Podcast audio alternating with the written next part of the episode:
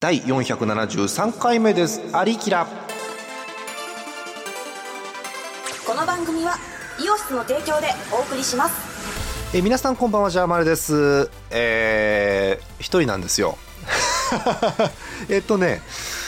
オープニング一人なんですけど今日はですねこの後えーゲストをお迎えしまして、まあ、タイトルにもあって皆さんも見たかと思いますけど、えープロ野球などの話をしますなどなどで何の話するか分かりませんがプロ野球などの話をします、えーお相手はあの方でございます1年半ぶりかな、えーじゃあ進めてまいりましょうえー473回目のありきらハイテナイドットコムからお送りしております有能美と天然ジェミニが送る東方軍事化二次創作の世界を舞台にしたロックがメインの東方ボーカルアレンジ CD「東方ウォーフェア」シリーズの総集編が完成第1弾から第3弾の全ボーカルトラックを再収録加えて新規ボーカル曲も収録「東方ウォーフェアブラック 123X」イオシスショップ同人誌即売会各種同人ショップダウンロード販売サイトでお求めくださいあなたは世界の真実を知っていますか死後リストラに会うと定外シリーズの新たな物語を綴るボーカル音楽作品集「死後リストラに会う God Never Knows But You Know Me」イオシスショップ同人誌即売会各種同人ショップダウンロード販売サイトでお求めください皆さんこんばんは皆さんこんばんは皆さん皆さん国民ユニットにて放送しています皆さんこんばんは皆さん皆さんこんばんは皆さん皆さんこんばんは天海です天海ですあんちゃん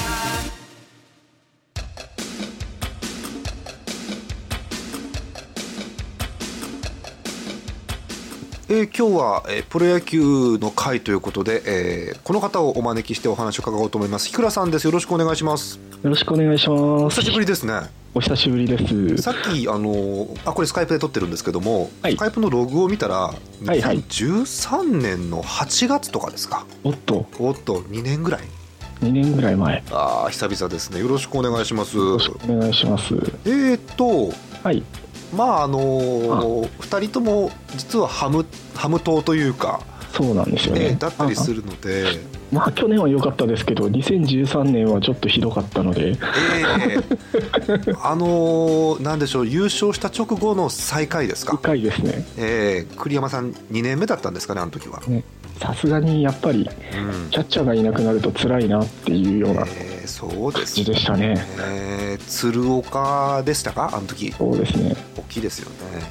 で、ええ去年が、ええかろうじて A クラスですか A クラスですね。ね3位でした。ですよあねの早々と3位が決まってしまい、そうですね上も下も離れてるっていう珍しい状況ですよ。 そうあだの首位独走ってたまにあるじゃないですか。あるあるあるあるあの3位独走っていうこうよくわからない 状態そうしょうがないですね4位に線引くんですもんねだってねあれねそう最なん近ですのルールは、ね、どっちどっちを見ても10ゲームぐらい差あってうん本当ですどうどうにもならないなってあいれうなかなかその何ですかクライマックスへのモチベーションとかも難しいですよねああいう感難じしかったと思いますねうんまあ、疲労の面ではね回復はできるんだと思うんですけどあとあの日ハムさんはあの若手をいっぱいはい使うのでいおいい感じだった気がしますねもうここ23年で半分以上ほとんどのメンツが変わったような形ですよねそうですねえ今えっとあ収録日を一応言っとかないとあの情報の前後があるんですけども、えー開幕の5日6日ほど前です今はい3月の21はい日そうですね春分の日ですね、ええに撮っておりますで、えーまあ、来週開幕ということでもう迫ってまして、えーはい一応えー開幕投手大谷ということですかねはい私は今日は今日ちょうど投げてたんですけどそうですね投げてましたね無事3回無失点でえー、なんよかかったっていうあのーなんでしょう最近ね投げるたび打たれてたりとかあとなんか体壊したりとかしてちょっと心配だったんですが結果残しましたねああよかったよかったよかったよかったもうなん かあの我々お父さんみたいな感じですけどなんかねよかったよかったっていう、えーちょうどねさっきも話してたんですけど、あのこの話が来た時に日ハム勝ってなくてそうあオのープン戦で収録ししましょうかって言ったタイミングで12球団で唯一日ハムだけ勝ってないっていう 非常に辛い状況だったんですけど最近ちょこちょこっと勝ち始めましちょたっねと勝ちましたね結局ピッチャーが落ち着いてきたということでいいんですかねあれはいやまああのピッチャーはあの後半にみんなうん少しずつ調整を上げていくんですけどうんはそれよりも日ハムの場合はあのキャッチャーがですねあキャッチャーがですね難しいですよねあのーじゃああのあれですか守備位置の番号順に行きますか、まあ、ピッチャーはまあ今年ピ大ッチャーは谷、まえーでえっと、キャッチャーが問題なんですが、えっとですね大野は結局怪我なんですかあ怪我が治りきってなくてですね開幕間に合わないんですよねですよねはいでそうなると、えー、で去年は市川だったんですけどはい市川が手術明けでまだ戻ってきていないまだですよね。でそうなると、えー例えば、えーまあ、これ選択肢としてあまり高くないのかもしれないんですがあのサードの近藤をキャッチャーに戻すというのもありますよね。でっていうかスタメン近藤なんですよそうですよね今ね開幕もそうなんですか近藤で開幕開幕開幕近藤ですねあそうですかスタメンマスク近藤って宣言してましたねあーあの内野でのねあのサードでのグラブさばきって私嫌いじゃないんですけど近藤の近藤ショートもうまいですよねあそうですかショートもいけますかあじー実はあの高校時代とかショートとかもやってたらしくてあーあの三塁線の強い当たりとかの球際強いですよね近藤って強いですねえー本当にキャッチャーなのかというような感じではあったんですが、ねあーじゃあ、まあ、キャッチャー、近藤、他に選択肢ってありますか、他がですねええそれは石石川とかさ、大島とかでしょ、そうなんですよね荒荒張か、あ尾崎もいなくなっちゃいましたとしそうそねうそうそう、どんどん難しい状況になってますよね、だから、まあ、あの全て、あのーまあまあ、大野が帰ってきてないというところ、あと市川っていうところが計算外になってるってことですよね。その2人のうちどっちかが常にいる予定のはずなんですけどどっちもいないっていえうーだから、ね、近藤さんも大変ですよね、急にまたキャッチャーやれって言われたりとキかャね。ッチャーやれですからねあの日ハムってそういうなんでしょうあのブラック企業的な部分が結構あるの であそこやれここやれっていうのが結構あります、えーじゃあまあキャッチャー近藤ということでいいんですかね、キャッチャー近藤ですねまあ、打撃面もそんなに心配ないと思うんで近藤に関して近、藤はねえむしろ打撃を買われてーそうですね、もったいないっていう理由でサードやらされてましたからねはい、あとは近藤ちょっと肩が課題というところもありますけどもまあ大丈夫ですかねまあまあ日ハム方が課題じゃなかったっていうのは大野ぐらいですからねそうですね大野で珍しくあの盗塁をさせるキャッチャーが出てきたっていう話でしたからね、えでーも結局あれなんですよねキャッチャーじゃなくてピッチャーなんだなっていうのがこう最近結構キャッチャーがフリーエージェントするじゃないですか、はいであのうちにいたのに時はさせなかったのによそに移るとさせるんだなみたいなそうありますよね、空気が結構あるので、えーああのってことはピッチャーなんですねあのよく最近あの耳にする話で日ハムのピッチャーはモーションがでかすぎるんじゃないか説っていうのがあってですいねやーでかいんじゃないですかねやっぱりそうですよね、うんあんまりクイックがうまいとかってうそうまいとかってないんでしょうねね一時武田勝がいい時なんかクイック良かった気がするんですけどもまあ武田勝さんもちょっとねという感じになってるんでねまあ佐々さん今年頑張ってほしいんですけどねえ本当に頑張ってほしい方多いんですが、まあ、キャッチャーは近藤というところですかね、今軸は近藤ですねはい、えー、内野、えー引き続いていきましょうか、えーファーストファーストって今日誰でしたか日ハム難しいんですよねあそう流動的すぎてねあの複数ポジションの選手があまりに多くてよくわからないんですえーっ今年中田が内野登録なんでファーストなんですかねとそうですよねううーんーんっていうような感じな私んもで今すけ選手名鑑片手に見たりはしてるんですがうんそうですよねあのー、どあのあれじゃないですかうん、ブランドン・レアードあレアードレアードもあのなんか今年の外国人非常にいい働きというかオープン戦見てるといい仕事してるように見えるんですけどね、そうですね外人はなんかちゃんとうんなんかいつもの日ハムが連れてくるこうん、うなんだろうな大砲を期待してるんだけどそうでもなく人柄がよくそこそこみたいなそうそうそう人柄いいの多いよね、そこそこみたいな選手を連れてきてるような気がしますね今うん、い年いもですねあの早速今日ちょっと話題になってましたね外国人3人の件があのおっとえっと今日チャリティーかなんかのイベントを東京ドームでやってて呼ばれてもないのに外国人3人出てきたっていう話が今日ありましたけど、いえやー大変ですよねうんまあねまあ要はあまり馴染みのない日本にこうパッと来て野球すれっていうわけですからなかなか大変かと思うんですけど、えーファファースト中田ですかね、まあ、DH というのもあるかとは思うんですけどう今日は誰だったんですかねーんちょっと調べますかよいしょパッと見てみますかえええっと今日のオープン戦あ収録時点ですけどもファースト4番中田ですねやっぱり中田ですねやっぱりええうーんまあ中田の件もいろいろ難しいところがありまして、ええ結局あの全てはですね田中健介が戻ってきたところから始まるんですけれども、はいはいセカンドということであの、はい田中健介メジャーから帰ってきましたはいあの私見たところではすごく今のところいい感じで日本にまた適応してきてるかなという気がするんですがいかが ですか、飯倉さん打率3割ありますからね、ええ非常に、あのコンスタントにヒットを打ってるかなという感じがします。まあ、健介は慣れれば、うんあのフォアボールを選べることは はいよくよく分かっているというかあのそうですね。あのダメになった年は、はいあの糸井と健介がいなくなるっていうこうああ、出塁率お化けの2人がいなくなってせいっていうのが結構あったので、えー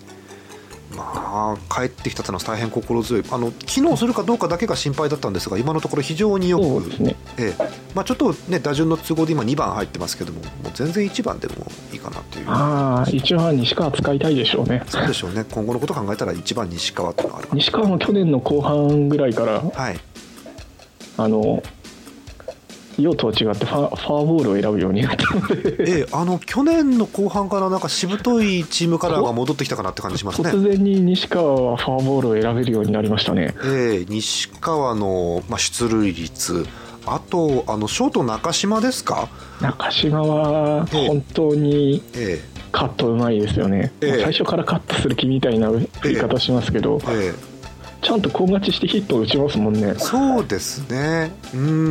んあのー去年もちらっとラジオの方で話したんですがあの中島さんのあのカットって見てて楽しいですね結構ねそうですね、よーしあと5球ぐらいはカットするのみた いなそうそうもうピッチャー投げるとこなくなるまでカットするっていうそうですね、えー本当甘く入ってくるのもあってますしね、えーただまああの、まあ、調子に波がありますので中島さんも急あにあプルンって三振したりはするんですけども、えーあのいい感じのカットし続けてくれますね、うんだから中島さんがそれでちょっと伸びてきてる部分があるのでショート中島ということなんですかね、今はまあショート中島9番でうんショートもいなくなっちゃいましたからねえーあの9番ショートっていうのはなんか日ハム固定なんですかね金子さんもこんな感じだった気がするんですけどそうですねうーん9番ショート中島ということでしょうかでこの辺からいよいよ難しくなるんですけども、えーはいサードえっとサード今日はレアードが入っています、一応そのための補強だったはずなんでそうですよね要は小屋野が抜けましたとえっと今オリックスですかオリックスですねえーまあ日ハム出ていった選手の多いこと多いこと、まあ、例年いるんですけれども、えー例年いるんでだんだん諦めっていうものがですねそうですね。ええあのまあ、博士と話しててもそういう話にはなるんですが、えーすみません、日ハムばっかりで申し訳ないんですが、日ハム話で、えーまず引退が、えー金子誠、あとは、えー稲葉です稲ね葉。さん稲葉さん。あとひっそり赤田さんが引退をしてます。あ赤田さんも引退しましたねえーあとキャッチャーの大崎ですね。この辺が引退という形で、えーあと移籍等も含めますとやっぱり大きな内野の大引き、大引きですね、うんちょっとなんか遺恨が残るような形のように見えなくもないですがいやでもえあのちゃんとうん最終的には、えうん、ちゃんはいいチームだったみたいなことをこの間言ってたのでさすが大人いやー、うん日ハムのフロントが頑張ったんだなと、そうですねそういうことなんでしょうね、ええーあの非常にいい選手なのでまた、あのーなんでしょうーヤクルトの方で頑張って、そうですねええ今年ヤクルトいけると思ってるんですよ。ヤクルトありますか今セリ年ーグの話になりますがあいいですよいいですよもあのセ・リーグ今年面白いと思ってて結局う、うん、今年はあの去年はヤクルトがあまりにも怪我を中心に良くなかったんですが、はいはいうーん今年のヤクルトは結構いくんじゃないかと思ってていきますかえっとまあ例年ね大体巨人だったりとか、えそうですー中日だったりとかが上の方を争っててで今年注目っていうことになるとヤクルトとあとは広島ですカープね、も、あのー揃いましたね、えーちょっとえーあちょのっとあのニューヨークヤンキース黒田はすごすぎますねあのー世界的なエースが来てしまいましたであと前剣が残ってしまったっていうのもあるので、あのーこの前某深夜番組で、はいあのーカープの話してましたけどもバラエティ番組で、はいはいえーあのーカープファンの方があのもう惑星が直列に並んだぐらいの奇跡的な並び方を今年はしてるということなので今年なかったらもうないんじゃないかというような今話、年なかったらないんじゃないかぐらいのえ空気は感じますねーそうですね、ただちょっとえ今年に関して言うとーうん、あの大して補強しなかった阪神タイガースが強いんじゃないかと思っててあそうですか補強しなかった阪神おーえー、と阪神的には大きいこととしては新井が抜けましたかでもまあそんな大きくはないのかなどうなんでしょうねあんま大きくないですねないですかどっちかというと鳥谷が残ったっていうのがすごく大きくてはいはいはいはい鳥谷もなんでしょうあのたまにもうあの生きるのが辛そうな目をしてたりとかですねなんか 見る年度によって表情が違うんですけども野球をする機会って言われてましたけそどうですよねもう間違いなく名選手なのは、ね、間違いありませんので機能すれば上位には行くんでしょうねきっとね結局あのなんでしょうジャイアンツ包囲網という形は変わらないんですか今年もセ・リーグ今年今年はでもジャイアンツちょっと怪我も含めてそうですね開幕どうなるんでしょうかって感じですオねープン戦の成績負け越してるんで非常に成績は良くないのかなと思うんですけれども、えー現時点6勝10敗ということですオープン戦まあピッチャー次第なんでんどこのチームもなんですがそうですね、結局ピッチャーなんでえーうんピッチャー巨人もいいピッチャーまああのもちろん高齢化も進んでますけれどもいいピッチャーがいるんですが怪我せずに機能すればというところですよそれねこそ菅野がどうなるかっていうそうですね怪我の具合とかがええあの巨人なんからしからぬ感じでいいですけどね菅野もねあんそうまりですね全員全員なんかもうええどこのチームもですけどえ先発の怪我がどうなるかっていうえー難しいですよね。そういう点でそれこそ日ハムはうん先発は怪我はしてないんで、そうですね。まあ、取る方が怪我してて困ってるんですけど そうですね。投げても受ける人がいないとね、始まらないですからね。昔は必ずセンターラインって言われたんですけどそうですね。えーピッチャー、えーキャッチャー、ショート、セカンド、センターあたりのことをまあセンターラインって言って、ここを軸にしっかりすればっていうのがよくありますよね。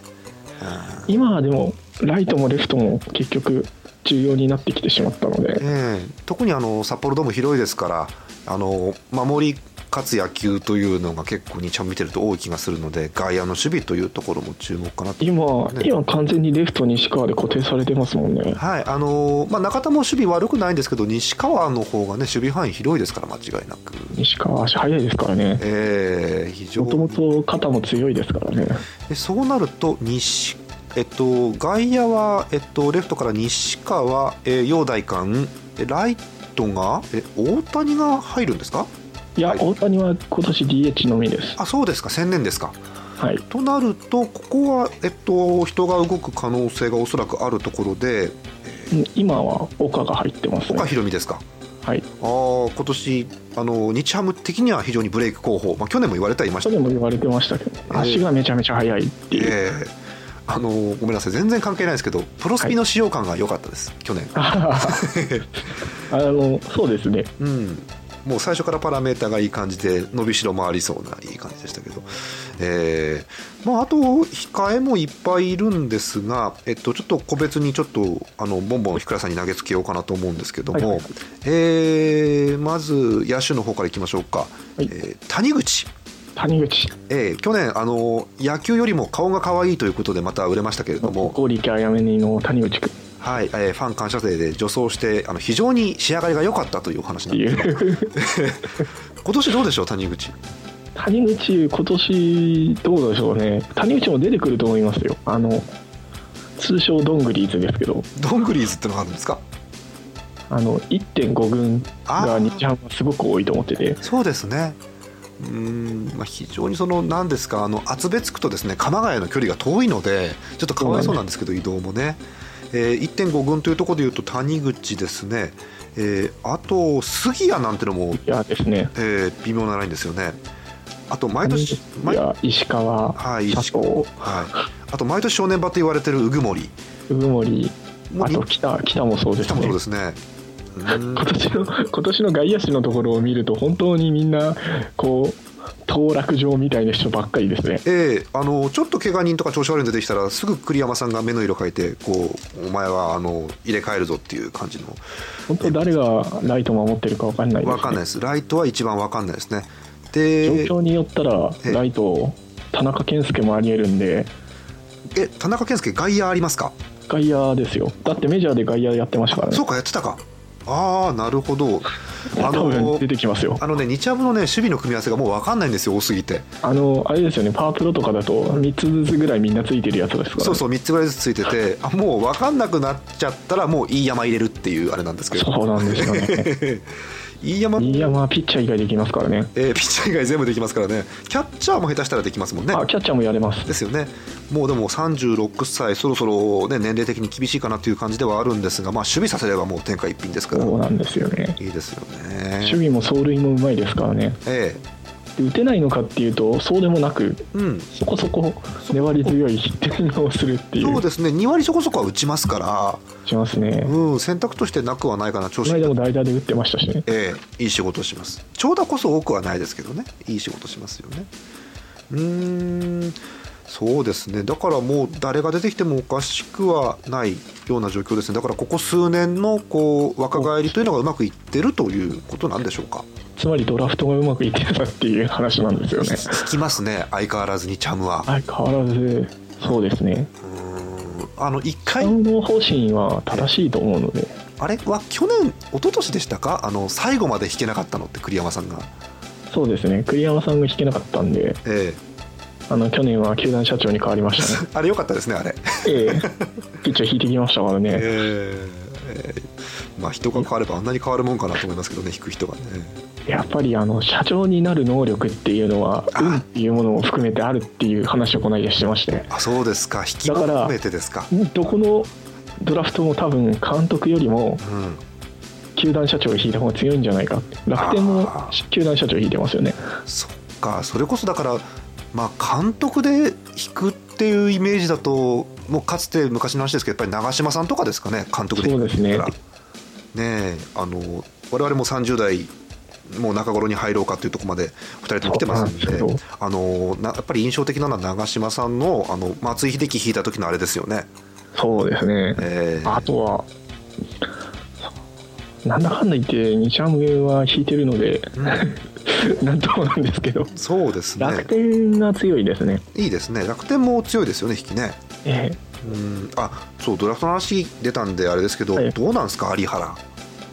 え有原有原思ってたより良さそうなんですけどうんまああの広陵高校から総大ということで、ほ故障がどうかっていう話なんですけどえーまあ、ここ数年ね、あのー、総大から上がってこられた方はなかなか振るわない傾向があるんですけれども、えー今年は大丈夫そうですかね、うんまあ、早めにこうまた、ね、先発とかローテーションとか入ってくるといいのかなと思うんですけど今いやのーところまあはま今だ年今年1年無理でもうん、来年には名前をそうですくらいなそうですよね期待はありますねありますか、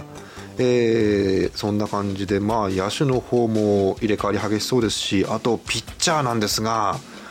ローテーションも含めて難しいですね、今年もまた。今年難しいですねえーまあ、確定してるのはまあ大谷ですよね大。谷面倒さ面倒さん、はい、面倒さんもいい仕事します、体でかいですけど、えこの2人あと木抜きですね今年は木抜き最初から大丈夫ですねーあのー、久野木もなんでしょう、オリンピックじゃないですけど、何年かに1回出てくるイメージなんですが、最近は、えええー、久野木 木、抜きはどっちかというと確年ですね確年ですか、 確年ですか、そうですか。今年あの去年ダメだったんで今年大丈夫な年ですねはい、いいですか。あーそれでまあ3人埋まりますよね。4人目からどうするんですか、えっと、選択肢としては、えー吉川、武田勝、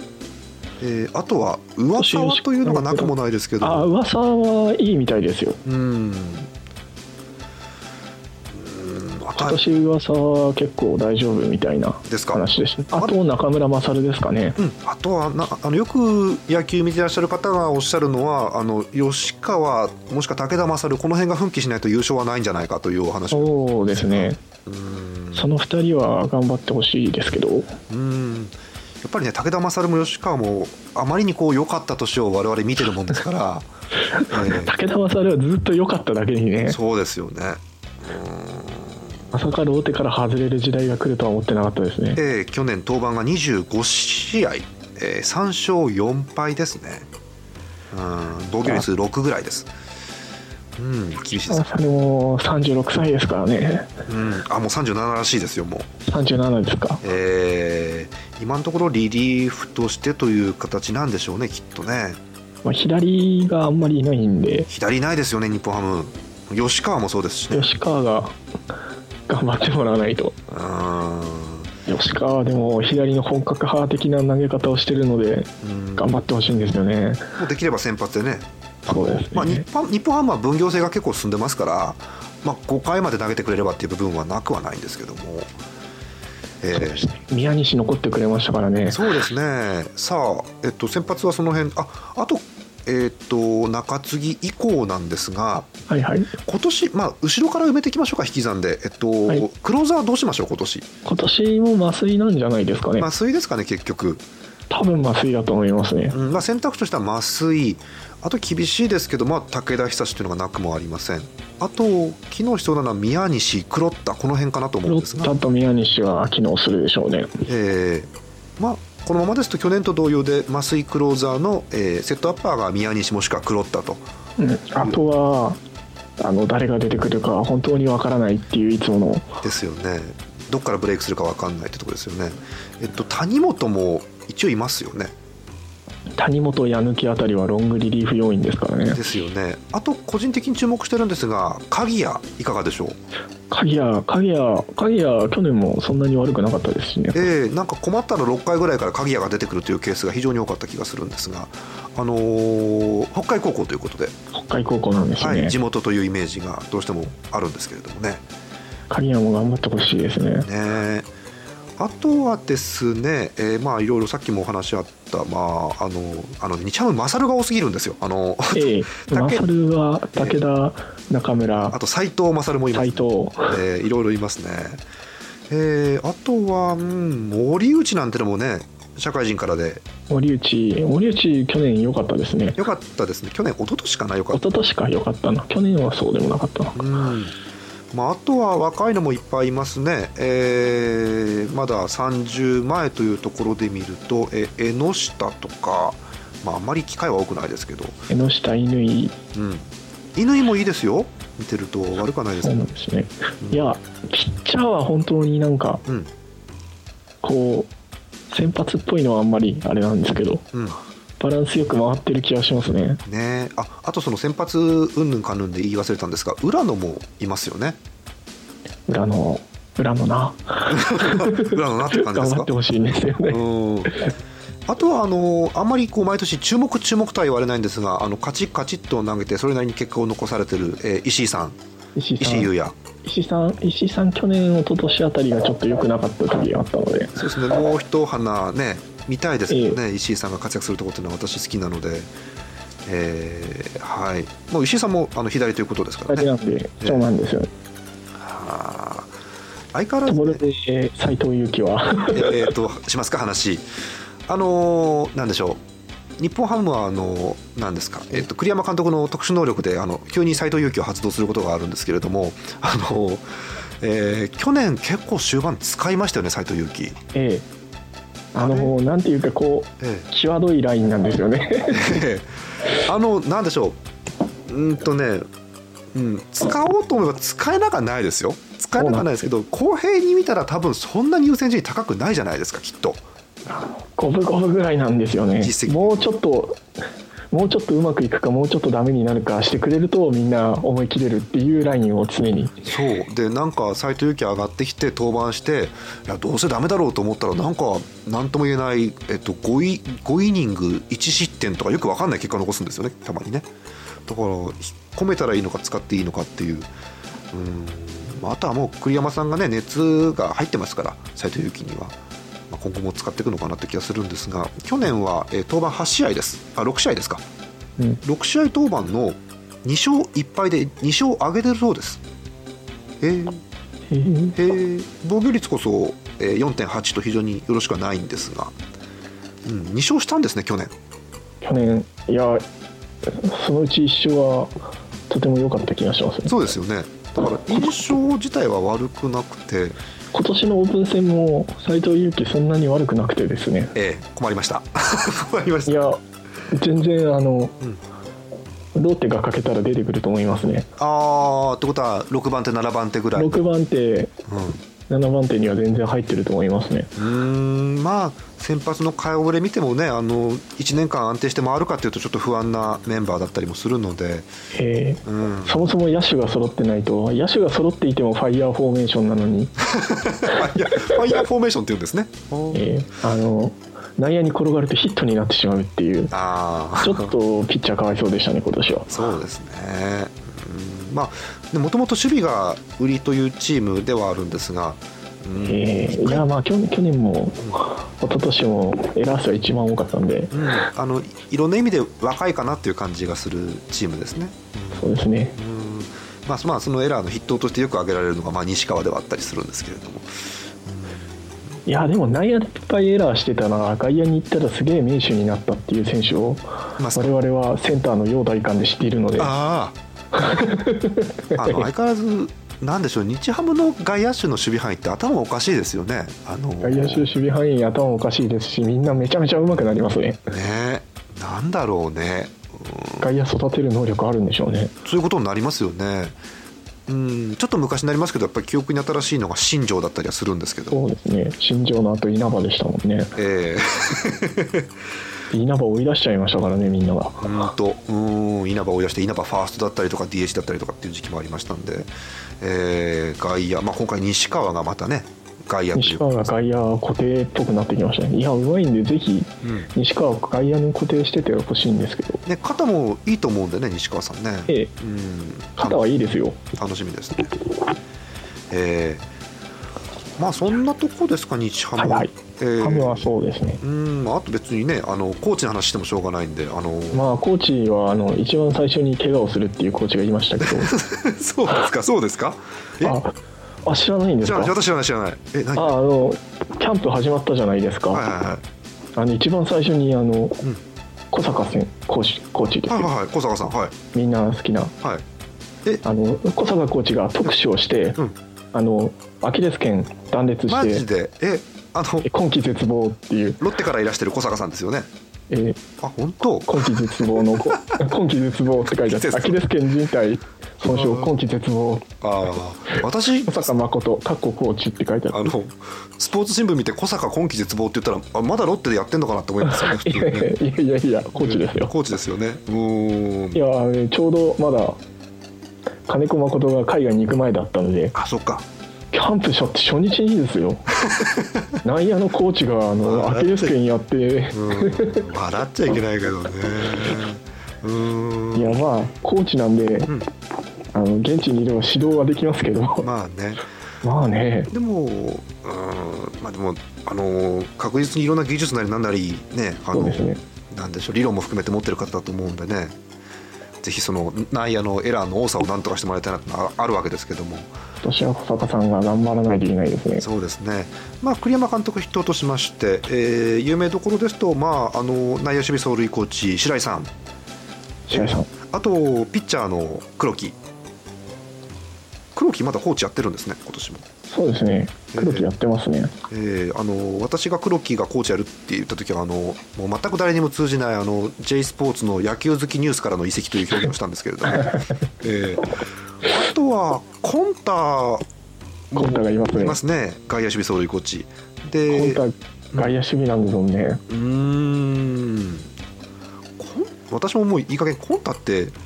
え守備位置どこだったかなって忘れちゃうんですけどなんかいろんなとこ守ってた記憶があるんですよね、えコンタさんーいもろんね、なとこ守ってた挙句、んちゃんと読売でも試合に出てたっていうのがそうそうそうそうそう巨人に行ってどうするんだろうと思ったんだけど試合に出ててちょっとびっくりしましたよねね最後ハムに戻ってきたんでしたかね確か最に後ハムでそうですよねして、うんまあ、高知県みたいな感じでうんまああのコンタもちょっとなんでしょう主力として出てる時期もありましたけどそのいいい山と似た感じじゃないですけどこう使い勝手の非常にいいねユーティリティプレそうイヤなんですよねーなんですよね。うんあのなんでしょう野球ゲームのパラメータ見たら驚くタイプのやつですよね。去年の7月から1軍の外野守備あそうですか1軍外野と守備走塁コーチおなんか中途採用みたいなあれですけどねなんかねあそうですか。うんあ去年途中からなんですね、うんまあ、あの足と、ね、守備のやっぱりチームっていう印象がまだ残ってますんでこういう方々が頑張っていただいてという部分が強いですよね、やっぱりね。そうですねあとみんなあの日ハムの若い子は足めちゃめちゃ速いんで早いね本当に速いんでうーん走塁重要ですよねですよね、えー目につくところですとやっぱり西川西川は速いですけど中島も相当速いんで中そ島早いですね中島は動き出し早いですからねうんの辺を押しのけて岡が速いですね岡は岡がやっぱりピカイチですか速さは岡はめちゃくちゃ速いです早いねですよねあと速いところですと陽大館も早いですよねどうも速いですね谷口も遅くはないですよね谷口も速い方なんですよえー、ちょっ杉谷もと割はちょっと速すぎるんで そうですねす杉谷とかも全然速い方なんですよ普通のチームから見ればうん、普通のチームだったらね下手したらあのダイソーでいくらでも使いたいっていう人がいるかと思うんですけどもいやまあダイソーは杉谷の役割 なので 役割があるんですね今年もちゃんとオープン戦からうんきっちり、そうですねあのダイソー杉谷一塁手っていうあ今年ももう早々にやってましたねーえーまあ杉谷もねムードメーカー感ありますからね非常にね去年も6個ぐらいやったらしいのであそうですかダイソーで出てきて一塁で死ぬっていう死ぬって やらかしますね随分ねあまああのーこのえっとデータわかんないですけどえっと10 10ちょっとですか盗塁の数去年11ですかねうん杉谷も去年結構出てたんですね、えっと、試合数ですけど87打席数146結構出てたんですねじゃあ打率がちょっとちょっとはい2割です ほぼ2割ですた帝だ京がえ帝ー、京帝京のですね提あ供の野球版出てました からねあのさあどうなのあの去年去年でしたっけ末の野球版あれめちゃめちゃ面白かったですね私もゲラゲラひっくり返りながら見たんですけどあのあの提供ってあんなんばっかりなのいやどうなんですかね杉谷もそうですし一時のあれですよね森本一人もそうですよねそうですねうん、まあ、あれも私も結構好きで見ちゃうんですけどね日ハムは大変なことになってましたねねえうんまああのあとは普通に悔しがってる中田翔っていうのも面白いですけどそうですねうんいやぜひとも次は来年も野球版に呼ばれるようにそこで活躍してほしいですね そうですね、うん、やっそぱこそこ活躍さえすれば、ええこうお前プロじゃないのっていう枠の方でそう帝京サイドにいてほしいんですそうよですね今年の頭のやつでちょっと爪痕を残した感はありますのであとは本業だけですねねオファーは来ると思うんで 本業本業さえしっかりしてればオファーは来ると思うんですそうですねリアル野球場も楽しみですけどねあーそうですねんなとこでしょうかあと驚いたんですがえっとやっぱり中島聡さん今年も選手なんですね、ああそうですあの尾崎さんがいなくなってしまったのでえー残んなきゃいけないような状況あの唯一と言っていいでしょうか阪急を知っている選手ということになるわけですけど阪急ですよひくらさん阪急ブレーブスですようんいやー何か機会があってあったらぜひあの山本昌の球を受ける中島が見たいですそうですね。あのお互いあの記録ホルダーとしてそうですね。けち一軍にいるんでょっと山本昌あの心配ですけどね、体がね。そうですねうん、ちょっと良くないニュースも入ってますが、結局山本山本昌ってプロ野球選手なのか、はいラジコンレーサーなのか、あーレーサーなのか、ここ数年いろいろと封印してプロ野球に専念してるらしいですあ、そうですか。ああの老後でもラジコンはできるっていう名言を残してましたあ気づきましたかようやく。え気づきました老老後でも野球は野球は老後できないけどうん。ラジコンはできるみたいなことを気づいたらしくて素晴らしいあーもうそれをねなんでしょう全盛期の坂東英二さんにも聞いてほしい感じがするんですがえええーなんか中日のピッチャーはそういうのが多いかなって気がしますね。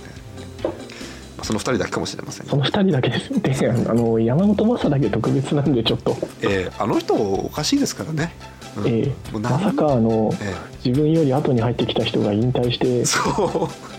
監督をやって監督を辞める手もまだいたっていううそう。ね、あの何年間あのなんですか「模様ドラゴンズ」に歌われ続けるのかと いうあれも面白いですけどね栄養ドラゴンズからなかなか落ちない程度の成績があるっていうのもまたねすごいことなんですけどえーちょっと「模様ドラゴンズ」調べてみますかあれもともとラジオかなんかの企画ですよねそれこそね栄養ドラゴンズ東京ドラゴンズ、えー中日ファンの方並びに野球ご存知の方は結構知ってる、えー応援歌というか名物の歌ですけど通称「萌えドラ」ですよね。僕はあのええちっちゃい頃、はい、名古屋に住んでたのであそうですかあら意結外構結構中日ファンだった時期があるんですよああそうですか5歳くらいまでなんですけどえー、5歳、えっと選手とかって覚えてます当時の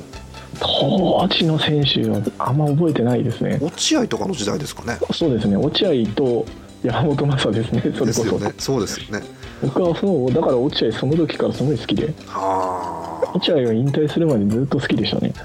落合はあのもうわ野球素人の私が言うのもなんですけどうまいですよねねうんすごくうまかったのでうまいとしか表現しようがないんですけど、うん、 1974年ら70ねそうですね巨人の V10 を阻止ですね V9 で止めたというとこあろあでのリーグ優勝を記念して、えー CBC ラジオの、えーラジオ番組の企画で作られた歌ですね、え1988年からーあそうですかほう88年からですか88年に出て93年に出てえええっ、と2000年も出てますねそんなデータがあるんちょだっと待って山本昌2014年もちゃんと出てますか、出てますまねあ、ここまで来たらもう出さないともったいない感じいですやもうもうなんかあれでしょうね多分ってえ言いたいんですけど2006年からい2014年までは出てなかったんですよねえ、あそうなんですかへえあと、えっと、古いところで88年っておっしゃいました今はい88年ですねね山本昌今私ウィキペディア見てるんですが88年あいますね山本昌88年なんて僕もそれこそ5歳ですねええええ彦野立浪、そうですねゲイリですーね落合宇野あの伝説のえチ宇ン野チンプレー歴史で語られるヘディングでおなじみの宇野さんですね宇、野さんですええね星野さん激怒の宇野さんですねであそっか二村川又中村ああまあ黄金時代という感じがしまこすの辺の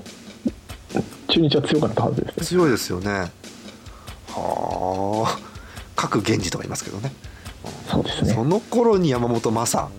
あ9 91年なんてあれですよあのい与田剛とか出ますからね与田か与田も早かったですねその辺ですね記憶に残ってるの今もう解説でねよく CSK のチャンネル出てますけども、はあ、西本大鵬とかもいますからねうん大鵬は確か亡くなられたのかな最近なんでまあその頃はあれですよ、それこそ星野さん監督の時代じゃないですかそうですねよくあの野球中継見てるとあのベンチにあるストーブかなんかを蹴っ飛ばす映画蹴っよく、飛ばしてた時代ですうん、あれで胃薬の CM 出た時はどうしようかと思いましたけどねうんあそっかこの頃なんだ種田とかも そうですねガニ股の方ですね。まあ、あの模様ドラゴンズ当然応援歌ということなんですけれどもあの私個人としてはあの山本昌之さんのイメージがどうしても強いので、そうですねえーまあねあの30代超えてる方はあのヤッターマン系のイメージがあるかなと思う んで、えー話戻しましょうか、はいはいまあ、あのハムということなんですが、まあ、ハム見どころはもうほとんどねあの、まああとは大谷ぐらいですねあの大谷は1年間どうやっても楽しませてくれるんで去年がですね、えー史上初になるんでしょうか、えーピッチャーとして10勝、えーホームランが10本というよくわかんない記録残しましたが、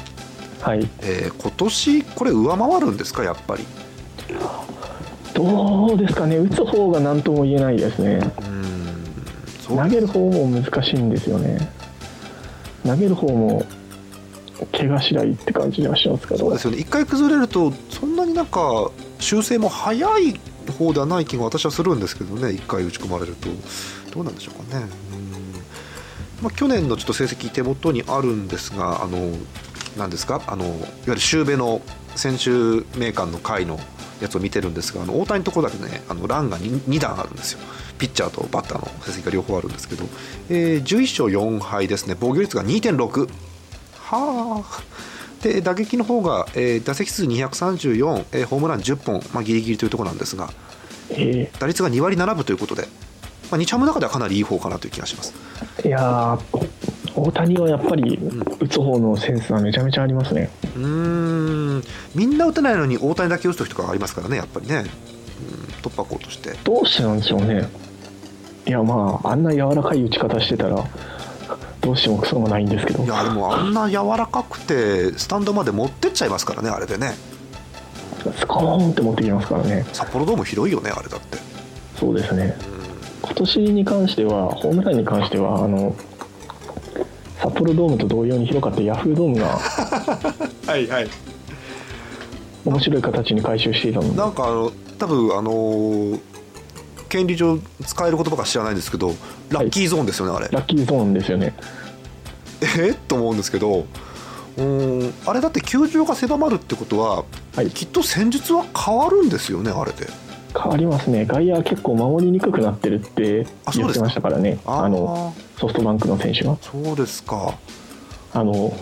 今まで外野だった部 分がはいもうホームランゾーンですよねあそホーこムランゾーンに入っちゃうのでうんあと単純に客席を追加して客席が要は近くなったのでっはあはあはあそっかて形ででのホームランゾーンなんでなるほどだいぶ様変わりもしますけどね、まあ、球場面もあの毎年その何ですか命名権ですか命名命権名権の問題もあってもう球場面が私よくわかんないんですけど楽天今年何なんですかねなんかねうんクリネックスだったりとかねなんかよくわかんないんですが、えっと、今年はどうなんでしょうね、今年どうでしたっけ、えーなんか今年もまたえほぼー、コボですかこぼスタ宮城ああじゃあ去年と変わらないんですかね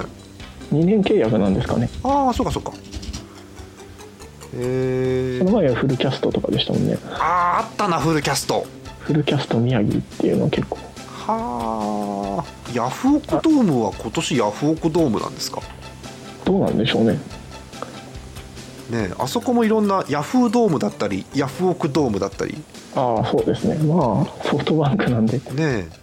まあ、今年ここ12年もなんかヤフオクさんまたなんかがあのいいのか悪いのか分かりませんが頑張ってらして急にテレビ CM 放り込んでみたりとか急に急に電波組を使ってみたりとかしてますんでよく分かりませんが、え今年はあれですね今年もまたウェイクアップガールズが楽天をやるみたいなんでーあそうですかはいはあ相変わらずそういう企画ものもねいろいろ目白押しですけどもさあ、うん、あ企画ものはちょっと今年はサッカーが開幕に川崎が飛ばしてしまったのでええそうなんですかあのはいあ川崎コミコミスタかなんか出ますよねあ川崎マルコっていうキそうなんャでラすかを作ってはあ川崎マルコの話とかしますかあああ私全然知らないんでぜひぜひぜひえそれは、えっと、いわゆる川崎ですからフロンターレってことですかはええフロンターレですあはあはフロンターレの今年のあれであはい猫の尻尾の社長がいきなり出てきては ちょっあの今年の展望ミューティミーティングみたいなのとはあ、はあはシーズン前にやるじゃないですかあ、はいありますねそこに猫の社長が出てきて猫の尻尾のはあのご存知同人同人誌印刷会社の猫の尻尾ですよああはいはいああれ確か川崎市中原区ですか確か場所がそうかそうあのマルコのマルコなんですよはああの我々我々はよく知っている新マルコとかのマルコの、マルコですよね ええマルコ橋とかのはいはいはいえああ川崎マルコあええ公式の二次元キャラということなんですえか、えしかもデザインがあの慶太郎さんなんでは はあって言っちゃいましたけどああそうですか思わずへ「あえーって言っちゃいましたからね本人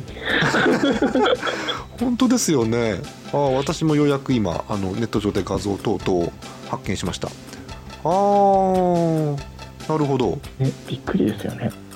猫ですねええ猫がポンポンを持ってますええあ公ー認萌えキャラクターですねすごいこれクールジャパンということでよろしいんで しょうか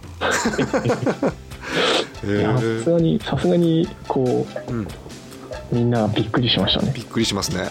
ああそんなまさか話のあの発表会見てて、はいこっちに寄せてくるとは思ってなかった んでとあんまり川崎フロンターレってそんなに柔らかいイメージなかったですけどねあフロンターレは自由ですよあそうですかすごい柔らかいですよあそうなんだあの、うん、必ずコスプレをさせられることで有名なチームですそからうなんだ おー誰かうん移籍してくると、うんかぶり物をする覚悟はありますかみたいな話 がそこからなの出るへえあそういうチームなんだ知らなかった知らなかったそういうチームですよへえちょっと注目して見てみようフかロンターレは好きですねああまあね今年も J リーグがもう開幕しまして、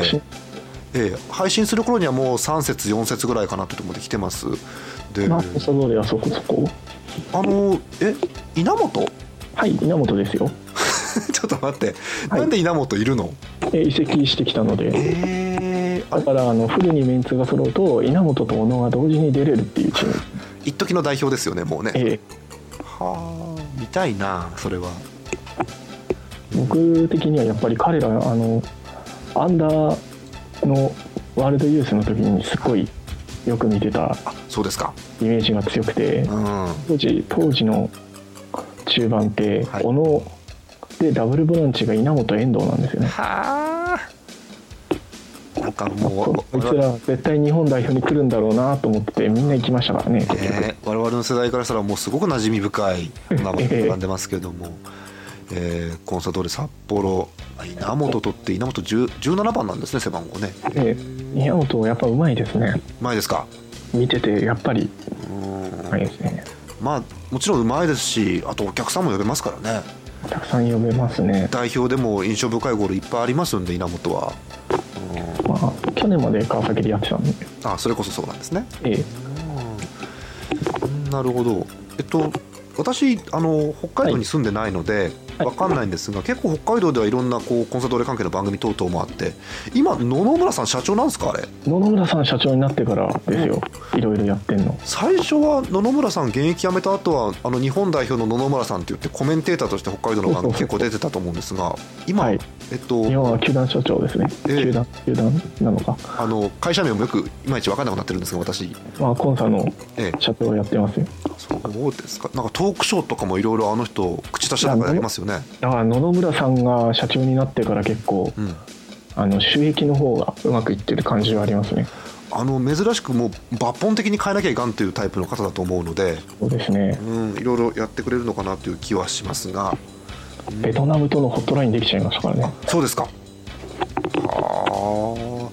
あまああの辺のねあの選手とのつながりが出てくるとだいぶ広がりがあるのかなまあ日本もちょっとまだねそのクラブの在り方っていうのは歴史が浅いところやっぱありますんでなかなかあのヨーロッパとかに比べるとですねそうですねいやーでも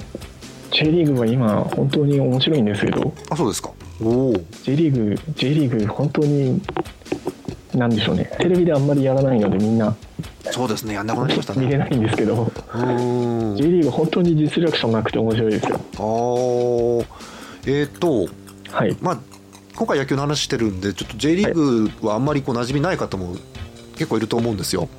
はいそういう方ってどの辺から、まあ、どの辺に注目というか、何を見て楽しんだらいいんですかね、とりあえず。 J リーグどうでしょうね結局地元にチームがある人は地元のチームを見てればいいと思うんですけどああ、そうですね。それが一番いいです ね。う結ん構あのあちこちにあるのでうんあとはもうちょっとねサッカーの情報番組が増えるといいなとは思うんですそうがですね今ね私パッとあまりサッカー詳しくないですけど浮かんだのがやべっち FC ぐらいなのでまあやべっち FC 見てればいいんじゃないかなって気はしますねしますね。うーん。まあ、そうですね日本代表が結局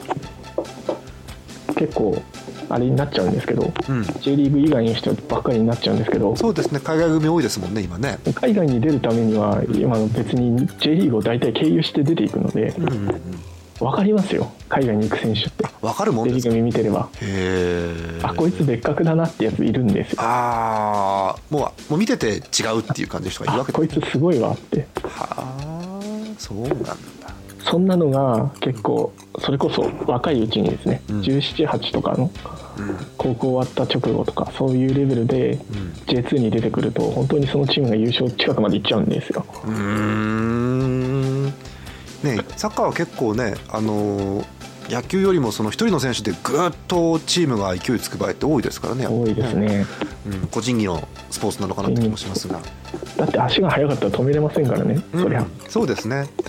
そ結りゃ局1対1ですからねその辺は ね結局走り負けたら辛いですよねうーんそうならさせないような技術っていうのがあっても用意ドンになっちゃう瞬間ってあるんでああわかりますうんまああとなんでしょうコンサドーレもそうですけどあの最近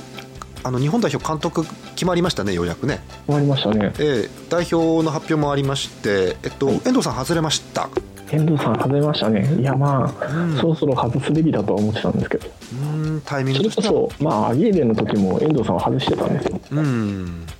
ただまあアジアカップは結果を残さないといけないっていうのでそうですねうんここうしばらくねなかなか苦しいですからね、うんあもうずっと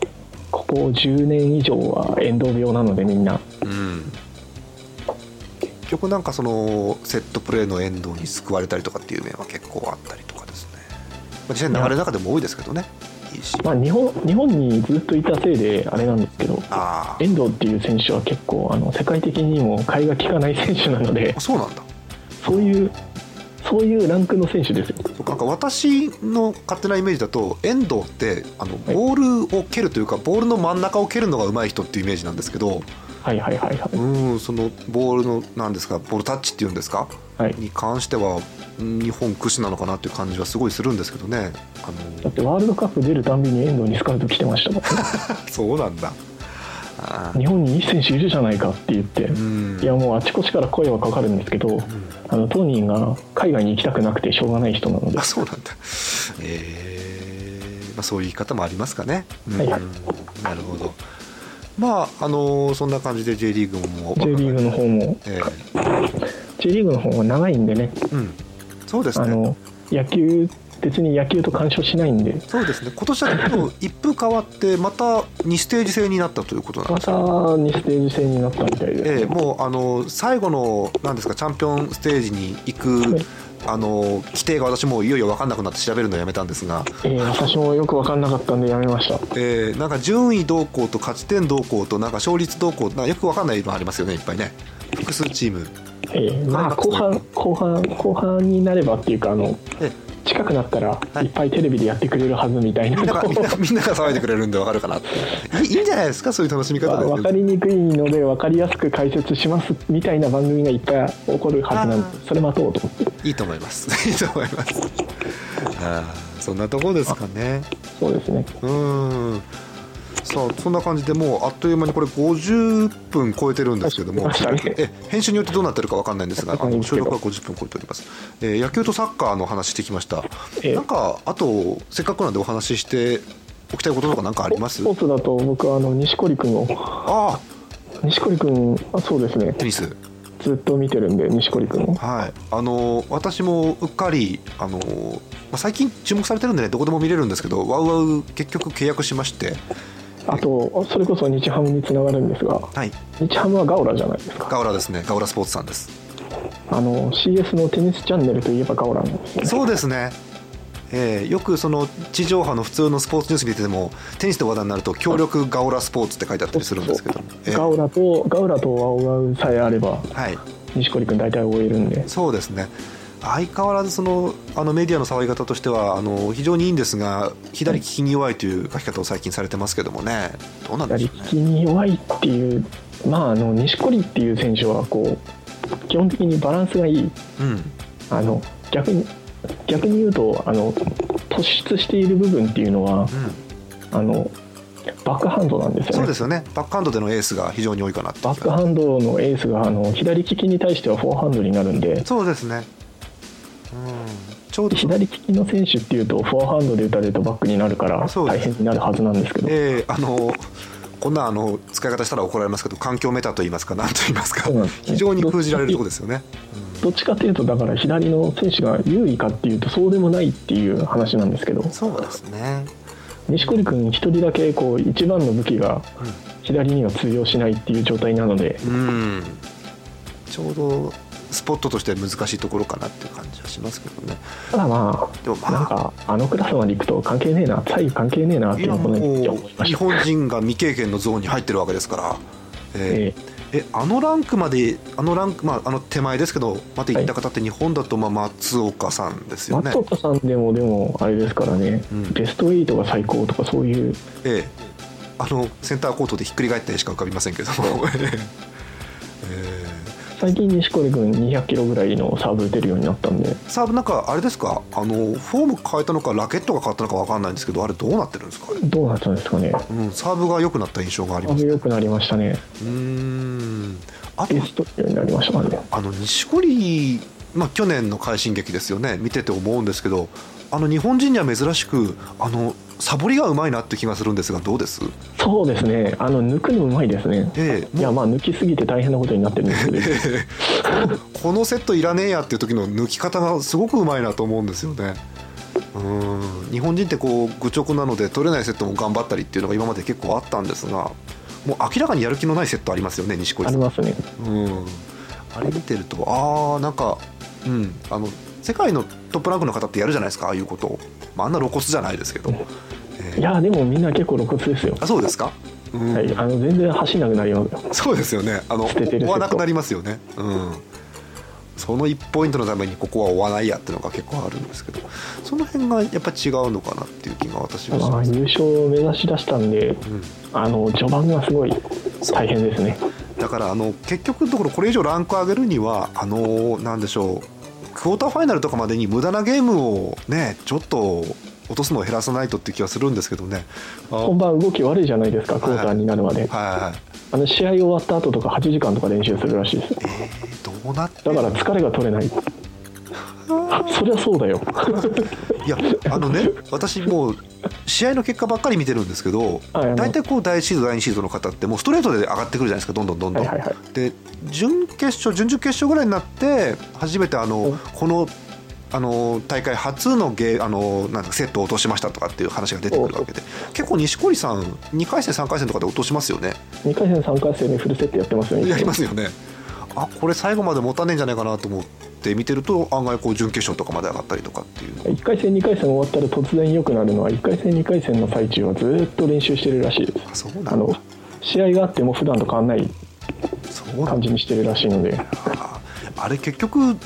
ちゃんなんですか結局それはマイケル・チャンコーチすごいですねうーんマイケル・ちゃんってすごく規律正しそうなねイメージがどうしても私はあるんですけど昔の印象とかもあってあのマイケル・チャンっていうコーチは初めてコーチやってるんですよね錦織で実はあ経験者じゃないんですかコーチええあそうなんだあ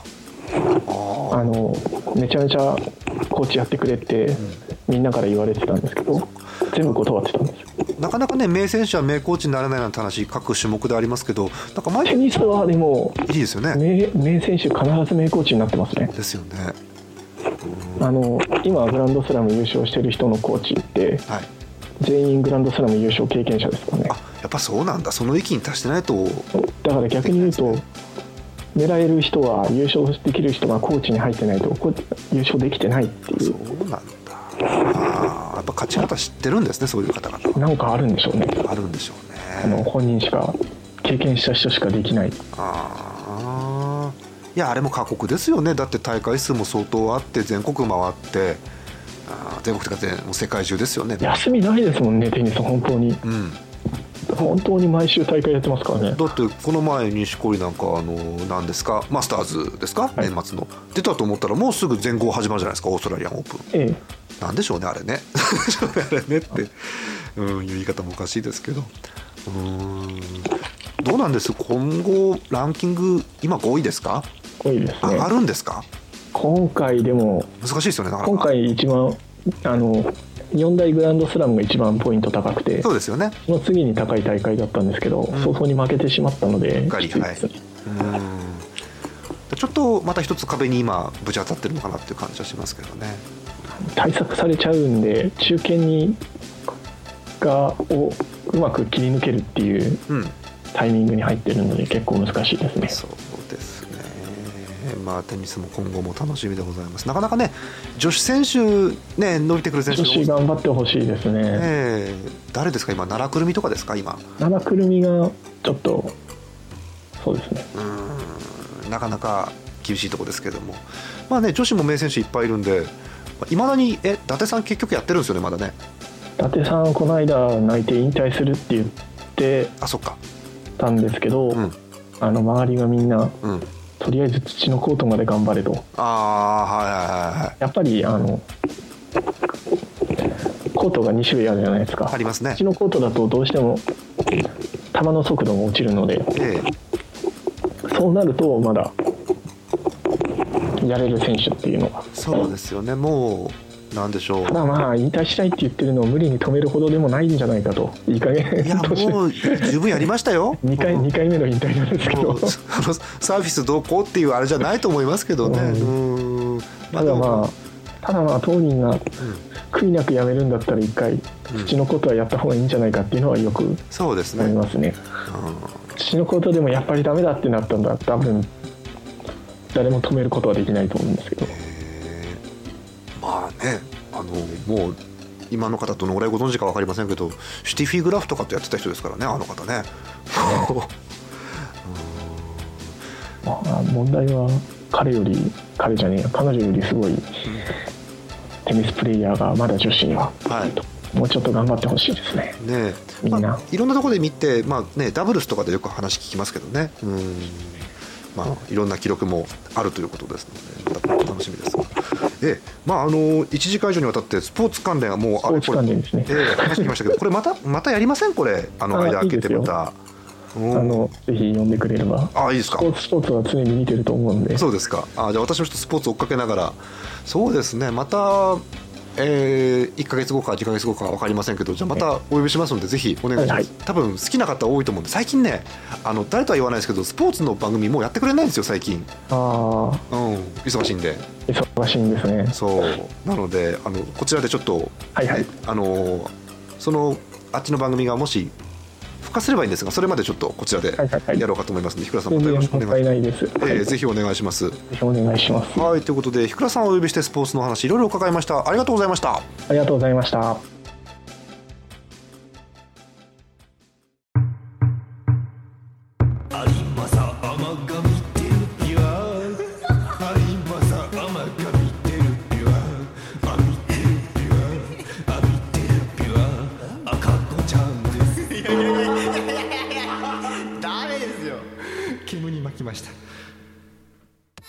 えープロ野球の話中心にお送りしました、えー開幕は3月27日金曜日だそうです、えーまたねあの開幕後とかにいろいろお話がまたできたらいいななんて思っておりますもしお便りあったら、えー、トコフォーム作っておきますお寄せください、えー曲いきましょう、えー高井さんで「瞑想せざれば」 「遠く奏でられる」「流滴の音色から」「思うは舞い散る」「花びらの残り」「空に並んだ」「言葉たちは夢を」「抱いて触れ合う」「白たえのたもと」「憂いさえもなくして」「老角に揺らめく」「求めるのは花の魂」「千年も刹那も等しくただ流れて大河の雫になり」「透明が胸を満たして遥か海へと消えてゆくのだろう」「瞑想の導く空の先に重なる浮世は寄せて返す」「何ともの誰への定めとやがて意識は至るだろう」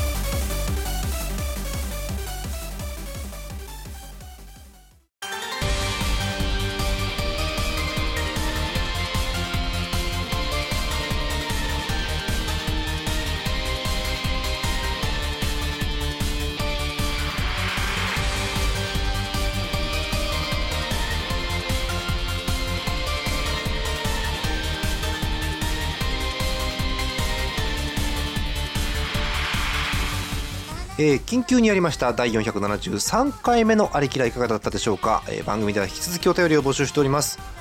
うーん開幕プロ野球の開幕が間もなくというところなんで、えーまあ、開幕カードあたりの感想とかいただけると、えーもし4月にチャンスがあればひくらさんとまたえーお話ししたいなと思っております、えー野球以外のお便りでも結構ですたくさんお待ちしております、えー投稿はすべてジャーマルドットコムの投稿フォームからお寄せくださいお待ちしておりますえー久々にねひくらさんとお話ししましていやーなんていうか変わらないというか、えーあの切り口私好きなんですけどもまた4月以降お呼びしていろいろやりたいと思っております今年のスポーツも注目です、えーせっかくの機会ですから、えーやってるコーナー等々いろいろありますので振り返っておきましょう、えーまず、えーメッセージコーナーえーテーマ決めましてそれに対してメッセージを送っていただくというもうラジオで大変ありがちな感じのえーコーナーやっております最近お便りが増えてきまして大変ありがたい限りですあのありがとうございますもっともっとお寄せくださいお待ちしておりますえーあとですね、えーネタコーナーも一応やっております、えーネットメルヘン大相撲、えー大相撲の手の勝ち抜き戦なんですがいわゆる大喜利でございますので、えーなんか面白いのが思いついたらお寄せくださいこちらも、えー投稿テーマ締め切り等々、えーサイトの方に載っておりますえーあとは、えーゲームで夜更かしのコーナーということでゲーム関連のお話も、まあ、雑談ですけれどもしております、えーこちらもまあ、えーお便りもそうですけれどもやってほしいテーマとかまたありましたらお寄せくださいお待ちしておりますあといろいろあるんですよ、えーコンビニ探検隊とか、えー、蛇腹とかいろいろあるんですけどもまあまあまああのその日の気分でやっておりますのであまりあのカチッとせずにやっていこうかと思いますえーと3月も末ということでもう1回今週できるのかなどうなのかな微妙ですけども、えーもう4月ということで、えーあちこちでも桜が咲き始めたという話を聞いておりますなんかねこの時期難しいんだよねあったかくなったと思ったら寒くなったり晴れたと思ったらダーッと雨が降ったりね春のお天気まあ秋のお天気もそうですけどもこの時期はすごい難しいですよね何着ていいか分かんないっていうのがありますんでまあ服着ろって話なんですが あの服の中でも何着たらいいか難しい時期なんですけどもまあまあまああのこの時期は風邪等々流行ってます皆さんお体お気をつけください今日はねいっぱいあの中で話しましたので今日はもうさらっと終わります、えーお送りしてまいりました473回目の「ありきら」本日のお相手は、えージャーマネとひくらさんでございましたまた次回お会いいたしましょうおやすみなさいこの番組はイオシスの提供でお送りしました。